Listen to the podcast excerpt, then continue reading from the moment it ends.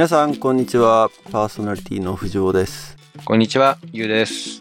さあ、今日のトピックは、えーと、カニ&さんのゲスト会いっかい挟んでしまいましたけれども、じゅうがつにじゅうよっかに行われた同窓会プラットフォームプレイイベント、高山のりおさんゲストに来た時に案内しましたけどね、オンラインシンポジウムかな、オンラインシンポジウム、うんうん、に、えー、出させていただきまして、まあ、その裏話も含めて今日はちょっとざっくばらんに感想等うちらの感想言ってどうすんだって感じだけどまあスピンオフ番外編という感じでね、気楽にやっていきたいなって思いますけれども、はい、まあ最初ね、あのトラブルがあってね、ズームがすごい、なんか視聴者の方々はシンポジウム自体ね、我々でなんかの全体のね、回のね、そうそうそうそうそうそう、ね、最初のスタートのとこだよね。スタートはなかなか時間通り公開されなくて、そこ裏方はすごいなんかもう焦りまくりだったよね、なんかね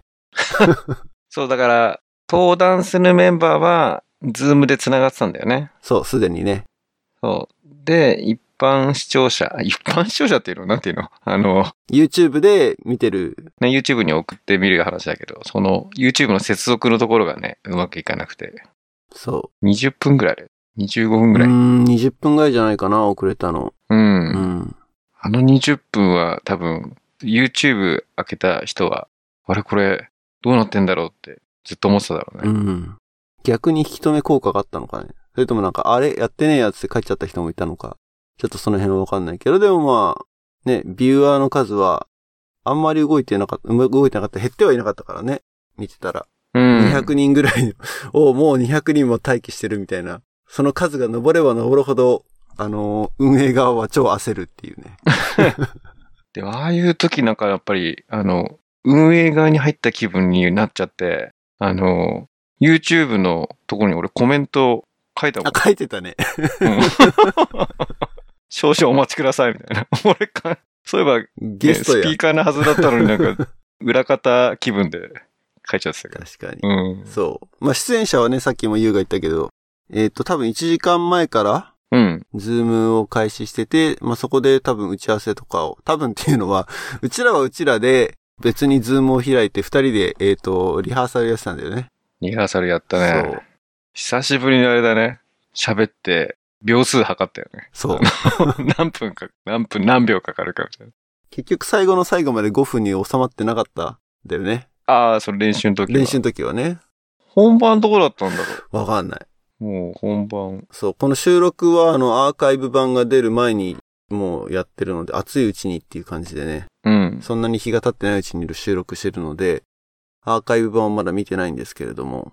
まあでもそんなね、思ったよりもきちっきちっとごふんごふんっていう感じじゃなかったと思うので、ね、タイムキーパーもかそんなにこう、あったっていうわけでもないので。でもなんか、全体の進行は結構皆さん守られてたね。そうだね。そう、そう思う。うん。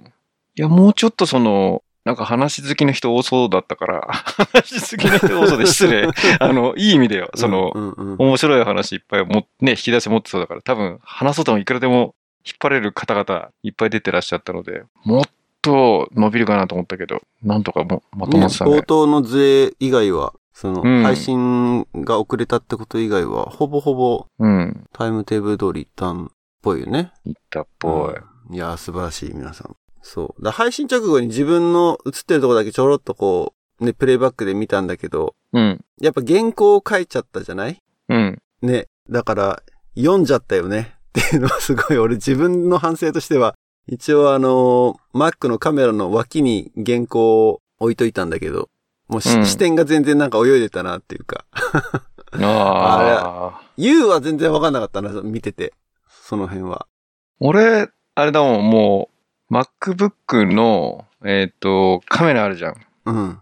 で、あそこの真下に、あの、iPad の、iPad 置いたの ?iPad 置いたのだから、ちょっとインチが微妙にちっちゃいからさ、ちょうど隠れるわけよ。あ、隠れるっていうか、真下に来るわけよ。うんうんうん。だから原稿をこうやって見ながらやっても比較的視線が近かったはず。そうね、うん、カメラに焦点は合ってなかったけど、うん、俺ほどずれてなかった。俺は完全にこうなんか横見てるなっていうのが、このカメラの右側に原稿を置いてたからさ、紙で印刷したのをね。うん。だから、うーん。いや、でもこういうオンラインでやるっていうのも初めてだったから、いつもはね、こうやってポッドキャストだとさ、うん、原稿も書かないしさ、うん、で、表情も見えないしさ、うん、オーディエンスの数も、そのにひゃく、もうね、ライブでいるわけじゃないからさ、緊張感もまた全然違うんだけど。いやー、緊張しましたよ、でも。でも、にひゃくって別に数字じゃん。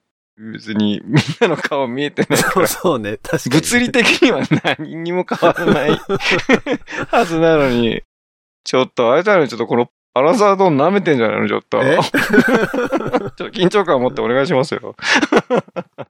逆か、あの、気楽に気長に気持ちよくがコンセプトだから、リラックスして。そうそうそうそう。望めてる。いや、いつも非常にリラックスして望んでますよ、収録は。うん。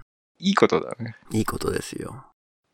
シンポジウムが別にそんなプレッシャーかけてきたわけじゃないけど時間ぐらいだよね、うん、言われたの。まあ自分で自分を追い込んだ感は若干あったかもしれないけれど、追い込んでたよね。緊張したもんねなんか新鮮だった、うん、そのフジボーの緊張を受けて俺も緊張しそうになってたもん久しぶりに緊張した方がいいかなみたいな。でもいい経験でしたね、うん、いい経験でした、うん、終わってほっとしてますよ。うん。いや、でも他のスピーカーの皆さんが、まあ、素晴らしかったね。素晴らしい。うん。なんか、うちら申し訳ない、なんか場違いだったんじゃないかってぐらい、なんかちょっと後から、番組の宣伝だけした感じがあったから、ちょっとね、もう本当、私とラボっていうところについての語りは、番組の中でっていう振りで終わってる感じがあったからさ。そう、あの、中身はね、ほとんど。触れてないっていう。いや、言うても、あの、僕らの活動もよねんぶんだからさ。そう。ね、皆さんは、こっからコントリビュートしてくぞっていうね、あの、立ち上げだけど、うんうん、俺らほらごねんまえからコントリビュートしてるからさ。でちょっと、あれだよね、一日の長があるからね。うん。なんで上からになってるのかよくわかんないけど。そこどこカットしたからね。上からトークは。いや、でもほんと一個一個やっぱり、あの、聞いてて面白いよね。うん。特にやっぱりその人生観とラボっていうやっぱりテーマでお話しいただいてて、でちゃんとみんなあのやっぱりもうストーリーを持ってねお話しされるからめちゃめちゃ面白かった。うん。でやっぱすごい感じたのはあのスピーカーの方々のまあ年齢層もやっぱねラボだからね異年齢というか多分僕らが一番真ん中な感じなのかな、うん、おそらくね。結構若手じゃない？うちらがもはや。うん、うちらがもはや若手かもしれないけど、そうそうそう。うん、でもなんかそのずっと上のね高山さんの世代とかその辺の人たちの話を聞いててもやっぱりこうラボから感じ取ったこと学び取ったことっていうのはすごく同じっていうか一致してるんだっていうのを改めて感じたよね。うん、感じた。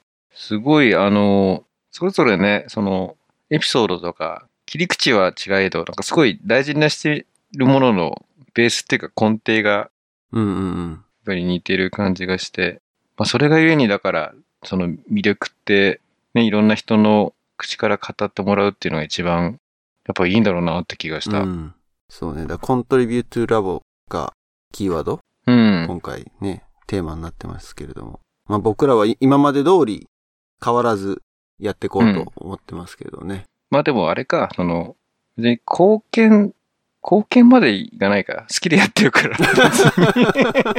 結果的に貢献できたら嬉しいけど、うんうんうん。まあまあ貢献を目的にはしてなかったね。そうだね。そうだね。うん、結果的にそうなってるかもっていう。かも。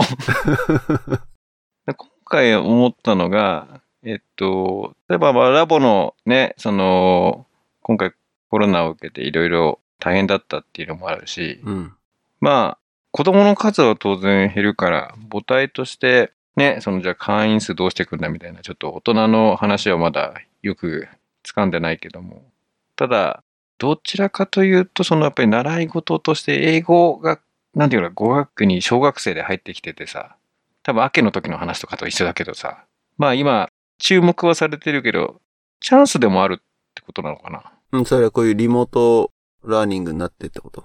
えっといろんなものを見直していく。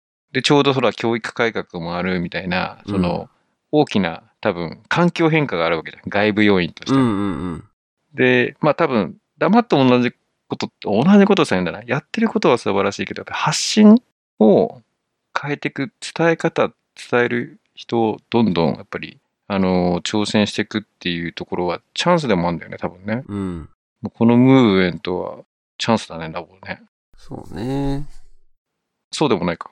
いや、だからど、うん。うんいや、その、まあ、このほら、ムーブメントがさ、まあ一回コロナで起こったムーブメントじゃん、一応。うんうん、だけど、なんていうのかな。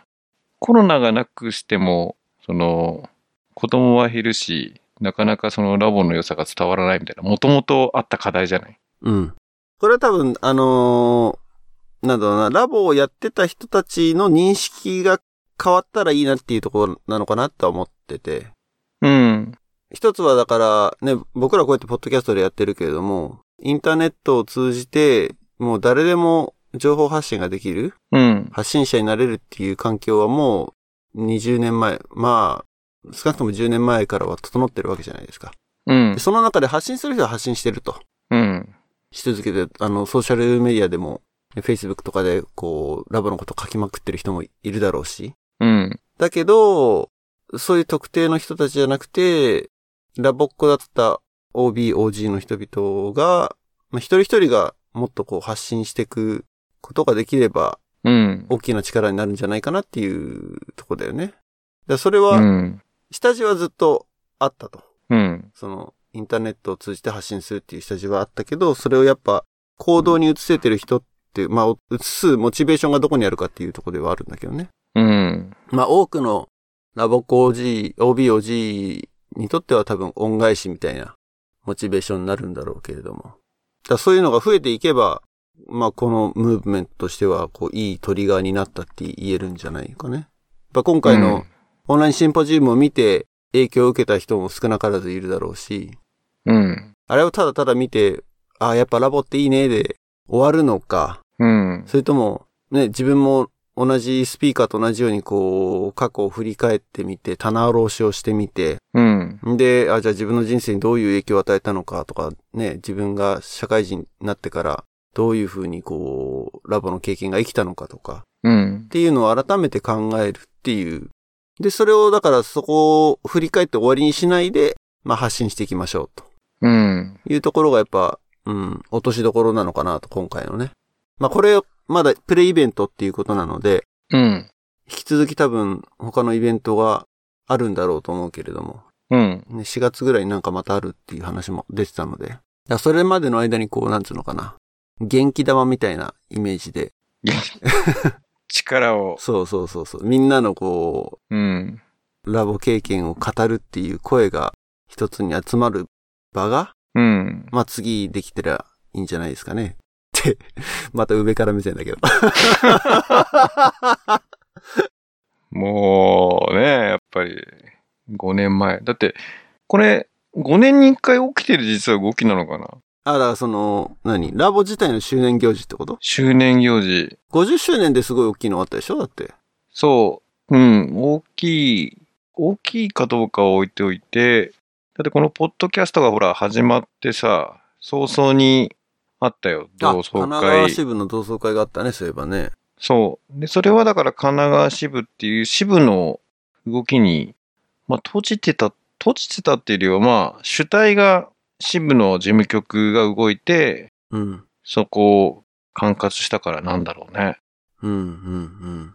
ただ、各支部で同じ熱量で同じようなことをやったっていうよりは、あの時は、神奈川ががっつりやったから、うんなのかもしれない、うん、で俺がたまたまそこに近くにいたからあまたこのムーブメントが起きてきたみたいなちょっとそのごねんにいっかいのちょっとオリンピックよりもちょっとプラスいちねんじゃないけどあ前回は確かごじゅっしゅうねんだから今回ごじゅうごねんなのかなって一瞬思ってはみたりまあでもそういう区切りのね時の方が集まりやすいっていうのもあるだろうしねそうだよね、うん、まあ旗振りやすいというかうん、うんただあれはでも、なんていうか、打ち上げ花火がポンって上がって、その後、継続的なものにはなってなかったから。うーん。一発屋だったって。ただまあ、やっぱり集まると人のつながりができて、そこから縁ができてきたりっていうのはあったから、どうなんだろうな。その、これをコントリビュートするっていう方針でいくと、さっき言ったその何かのイベントで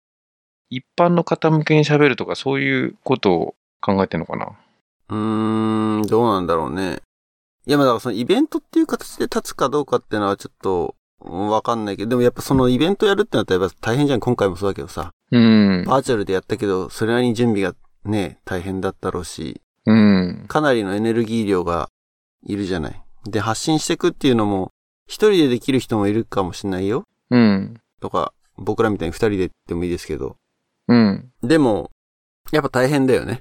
大変は大変、そうだね。そのエネルギーがいるじゃない。だから Facebook とか Twitter でちょっとつぶやくぐらいだったらばそんなにエネルギーいらないと思うからまずはそういうところからのコントリビュートっていいんじゃないかなって個人的にはね、うんうんうん、思うけど、まあだから物理的にね今あってそうやって同窓会とかってのができないがゆえに、うん、できないのかなんか俺から見てると全く日本は平常運転に見えるんだけど、普通に集まってたりするように見えるけどイベントはやっぱできないんだ。いやなんかそのこのいっかげつで急になんかいろんな風向きが変わった気がしているので、なんかあれだったね。まあ日本でってくくられるとなんか両極端な気がする。なんかすごい慎重な人は未だに慎重だけど、うん、中間層が一気に自粛解禁に動いた感があるよね。ああそうなんだ。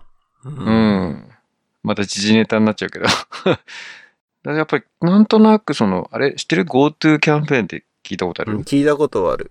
まあまあばらまき施策っていうか、まあお金をね政府が使っていろいろ物事を動かしてこうってんだけど、結構効いてんじゃない GoTo が。うーん、それは直接的っていうよりもなんかマインドの変化。あ GoTo やってるってことはもう行っていいんだよねみたいななんか安くなるから行こうっていうのは当然あるにしろ、そのキャンペーンを OK してるのは国だから、もう行っていいってことだよねっていうのを、なんか堂々とやれるようになったっていう、なんかね、マインドが変わったのは、それ結構キャンペーンでかいんじゃないかなと思って。うーん、まあ、あとはね、みんな横を見るからね、基本的には。うんうんうんうん。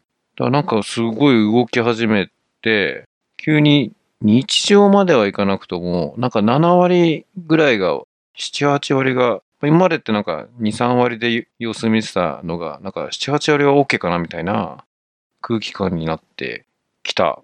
これが意識にまた戻るのかはまだわかんないけど、うん、うん。なんかなな、はち割、あれそういえば昔に戻ってきたな、みたいな。はって気づいたらっていうような、この空気の変わりを。うん。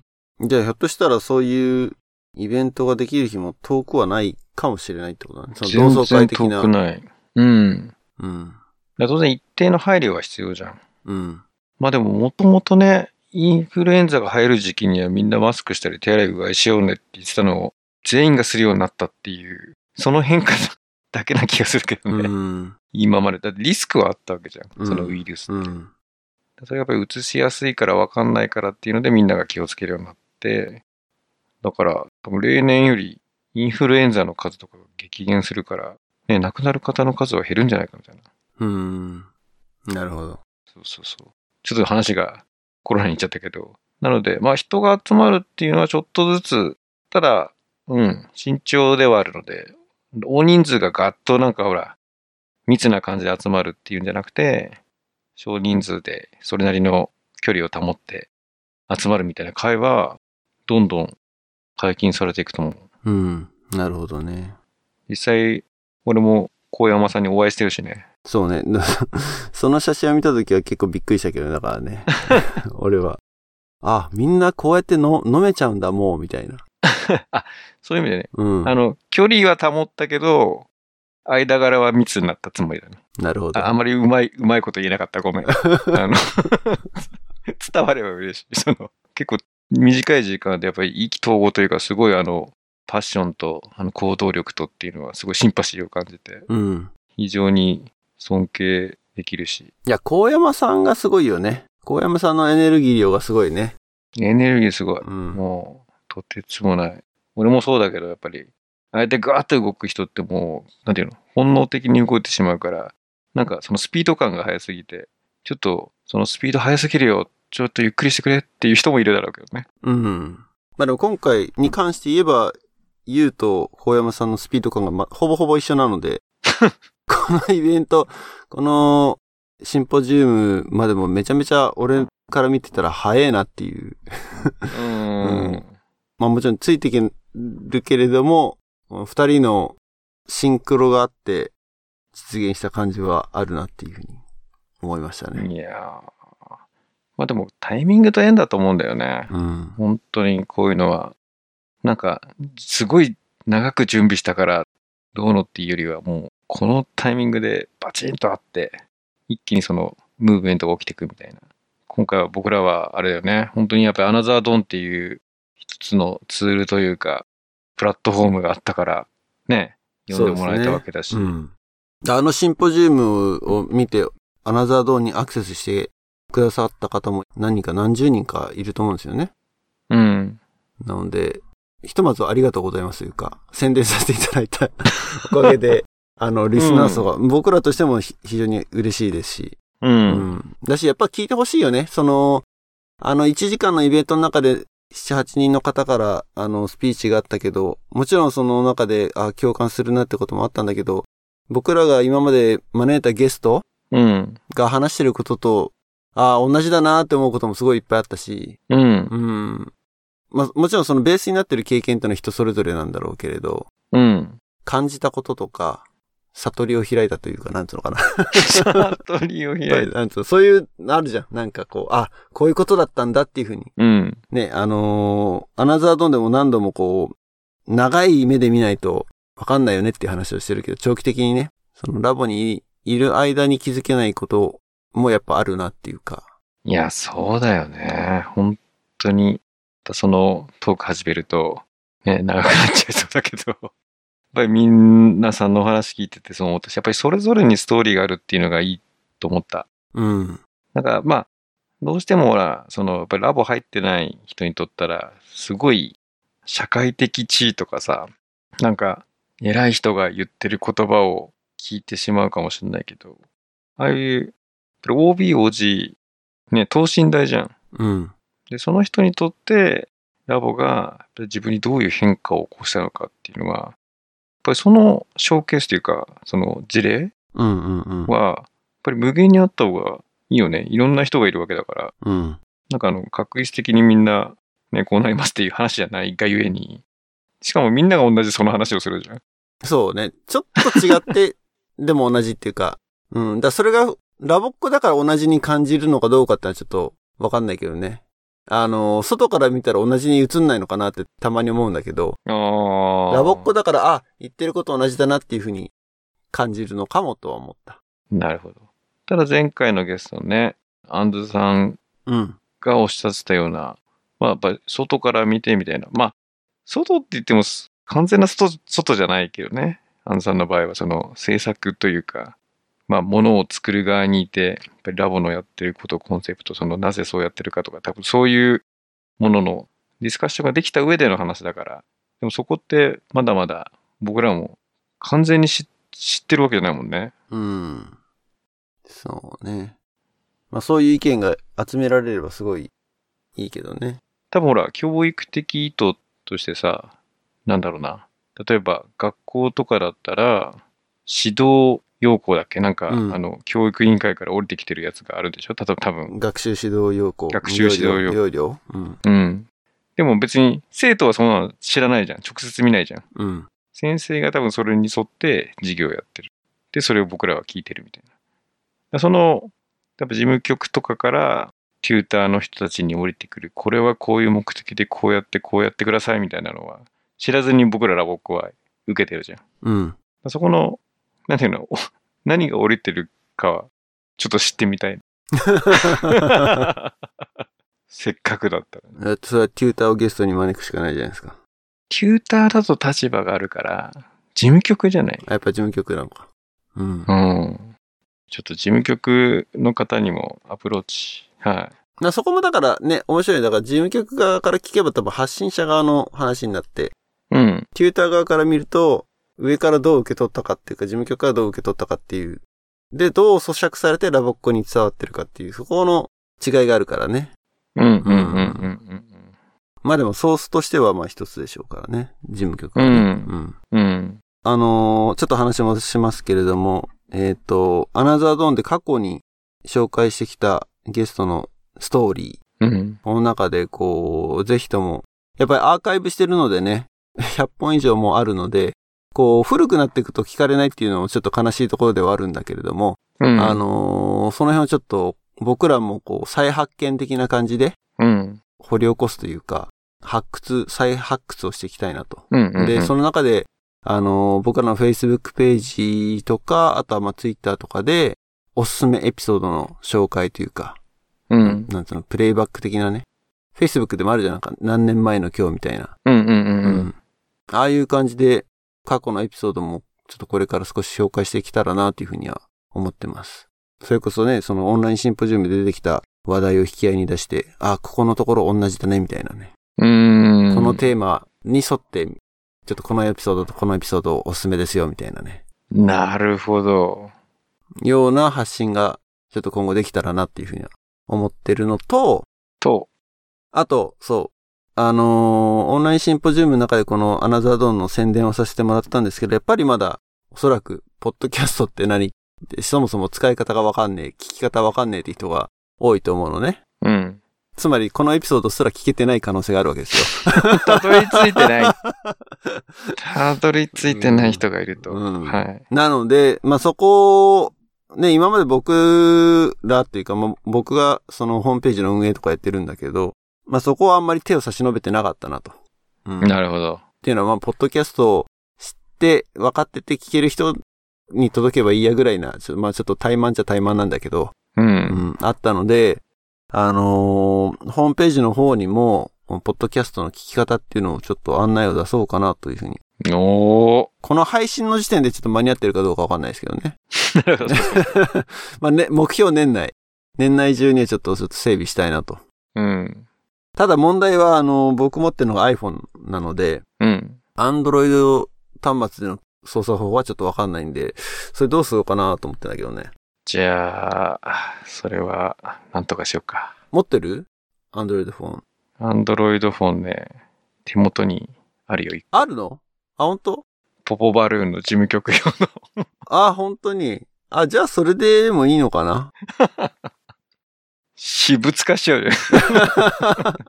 いやいやいやいや、ちょっとあの、ポッドキャストっていうね、研究はいいよね。そうそうそう。どう、どうやって聞くのかなってところがちょっと俺も実際に触ったことがないから、うん。わかんないってだけで。ね、iPhone だとデフォルトで、ポッドキャストのアプリが入ってるんだけど。確かに。うん。今、Google ポッドキャストとかね、あるし。うん。あとそう、これ全然ちょっと話が変わっちゃうかもしれないけど、あのー、ポッドキャストって結局、音声じゃないですか。うん。で、検索に引っかかるのは何かって言ったら、小ノートとかさ。うんうんうん、うん。そのウェブページで公開してる情報、文字情報なんだけど。うん。結構前だと思うんだ。もういちねん以上前だと思うんだけど。うん。実は検索エンジン、Google のかな？検索エンジンが、ポッドキャスト、音声データのデクテーションをしてインデックスするっていうのをどっかで聞いたことがあって。うん。つまり僕らのこの喋ってる内容が文字情報になって検索可能になってるらしい。なるほど。ただ文字がこうやってこうディクテーションされたものが見えるわけではなくて、あくまで検索で引っかかるようになってるっていう話なので。うんうんうん、まあでも本当音声認識の技術本当上がってるからね。うん。まあもう技術的には可能だろうね。そうだね。うん。お、じゃあ。小ノートに対して タ, タグ付けしやすくなるの？わかんない。それだから、まだあれか、その音声による エスイーオー をどうすればいいのかってちょっとまた別のトピックだと思うけどね。おー、技術的な話だと思うけど。そういう方に行くわけね。それをやるかって言うとやらないよ。やらないんかい。いや、結局のところ、うーん、まあ、ポッドキャストの配信の仕方って、ウェブページを持ってても持ってなくても実際良くて、あの、極論は アールエスエス フィードだけなので、うん。あの、そういうのだけ提供してるプラットフォームでポッドキャスト配信してる人たちもいるしね。うん。うん。でもだいぶ今、あの、同窓会プラットフォームの主要なターゲット層に対して今、だいぶ難しい話しちゃった。ね、テッキーな話しちゃったね。申し訳ない。これのバランスをどう取っていくかっていうのは結構、ねね、テーマだよね。みんなに優しいポッドキャストを目指すという、はい、テックの時はテックでガチトークしようかじゃあもう今回は許してねみたいな、もうガチテックでいくわみたいな。いやまあだから僕らのエピソードはね、もちろんそのラボコ オービーオージー のゲストに招いて、ラボコ関係者をゲストに招いてラボの話をしてる回もありますし、あとは僕とゆういちろうだけであの好き勝手な、今日みたいにね好き勝手なことを話してることもあるし、まあテックの話をすることもあるし、うん、ね全然ラボと関係ない話をしてることもあるので、うん、まあそれはそれであのこのチャンネルの特徴というか、僕らがまあ趣味でやってるというのもあるので、うん、あくまでそのラボに貢献するっていうところも部分的にあるということですけどね。まああのこのシンポジウムをきっかけに聞いてくださった方は。ありがとうございますということで、引き続き、あのー、いろいろな多彩なゲストをね、呼んでいきたいなと思いますし、今回の、そのシンポジウムによって繋がった人たちから、うん、まあ、次戦多戦、次戦多戦なのかな、うん、うん。また他方面からゲストをお呼びできるようになりそうなので。ねえ。うん。広がったよね、また。誰呼ぼうかって悩みが し, しばらく解消されるんじゃないですか、ね、悩んでたんだよね、ぶっちゃけね。どうしようか次ゲスト。でもそういう意味ではすごいやっぱりあの続けるって大事だね。ねえ。うん。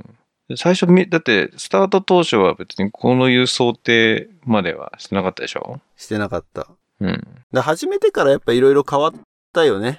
変わったっていうか、うん、うちらのその話題の方向性っていうのも変わってきてるし、最初は現役カレッジメイトにリーチしようというふうなところにフォーカスしてたけど、うん、まあだんだんね、ゲストのバリエーションが変わってきて、うん。うん。で、ぶっちゃけだから今回のシンポジウム受けて、もうカレッジメイト オービー である必要すらないのかなっていうふうに。うん、うん、うん。ね、実際、高山さんも安住さんも今回、にかい続けてゲストを招きしましたけど、うん。うん。なので、裾野を広げていけたらなと。まあ、ラボの人じゃなくてもいいぐらいに。下手しても。もはやか、もはや、もはや垣根がなくなってる。うん。まあでも実験的な取り組みはね、挑戦していきたいね。うん。まあ引き続き、気楽に、気長に、気持ちよくを。はい。モットーにやっていきたいと思いますので、リスナーの皆様よろしくお願いします。はい。あとは、やっぱり、ご意見ご感想いただけると嬉しいですね。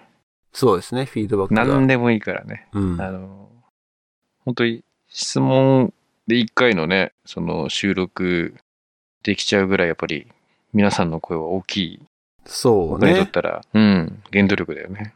ラボで英語ペラペラにっていうエピソードもそうですしね、うん、もう何でも構わないのでね、 Facebook ページとか Twitter とかでコメントいただければ反応しますので。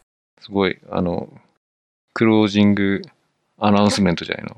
あ、今日からじゃあちょっとスクリプティングしたので、ユウに喋ってもらおうかな。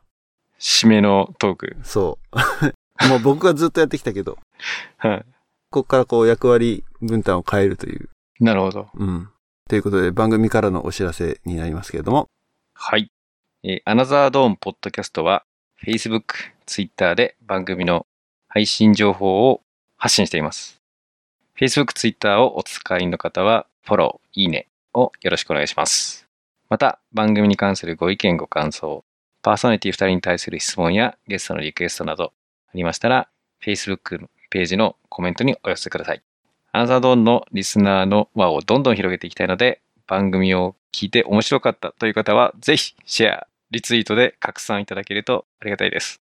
アナザードーンポッドキャストは誰でも無料に聞くことができますが、毎月ごひゃくえんの投げ銭という形でサポータープログラムを用意しています。収録前の打ち合わせや収録後の雑談、中には本編で話せないようなエピソードをサポーター限定で公開しています。僕らのポッドキャストの活動を支援していただけるという方はぜひサポータープログラムにサインアップして限定エピソードを楽しんでください。ただいま初月無料キャンペーンを実施中です。キャンペーンをひとまず年内までとする予定ですので、この期間にぜひサインアップしてください。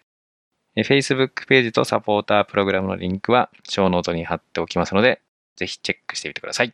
はい、ありがとうございました。読んだねー。読んだねー。うーん。うん。結構長かった。長いね。そうね。いつもこんなに喋ってないって、まあ俺もちょっとスクリプト盛りすぎた感はあったけど。まあ、少し、あの、減らすなり、アジャストはしていきたいなと思いますけどね。まあでも俺いつも多分こんぐらい喋ってる気もするけどね。まあ、そうね。感覚的に。うんうんうん。まあいろいろ、こういった試行錯誤していきましょう。はい。慣れだよ、慣れ。この辺も、ね。慣れかね。うん。うん。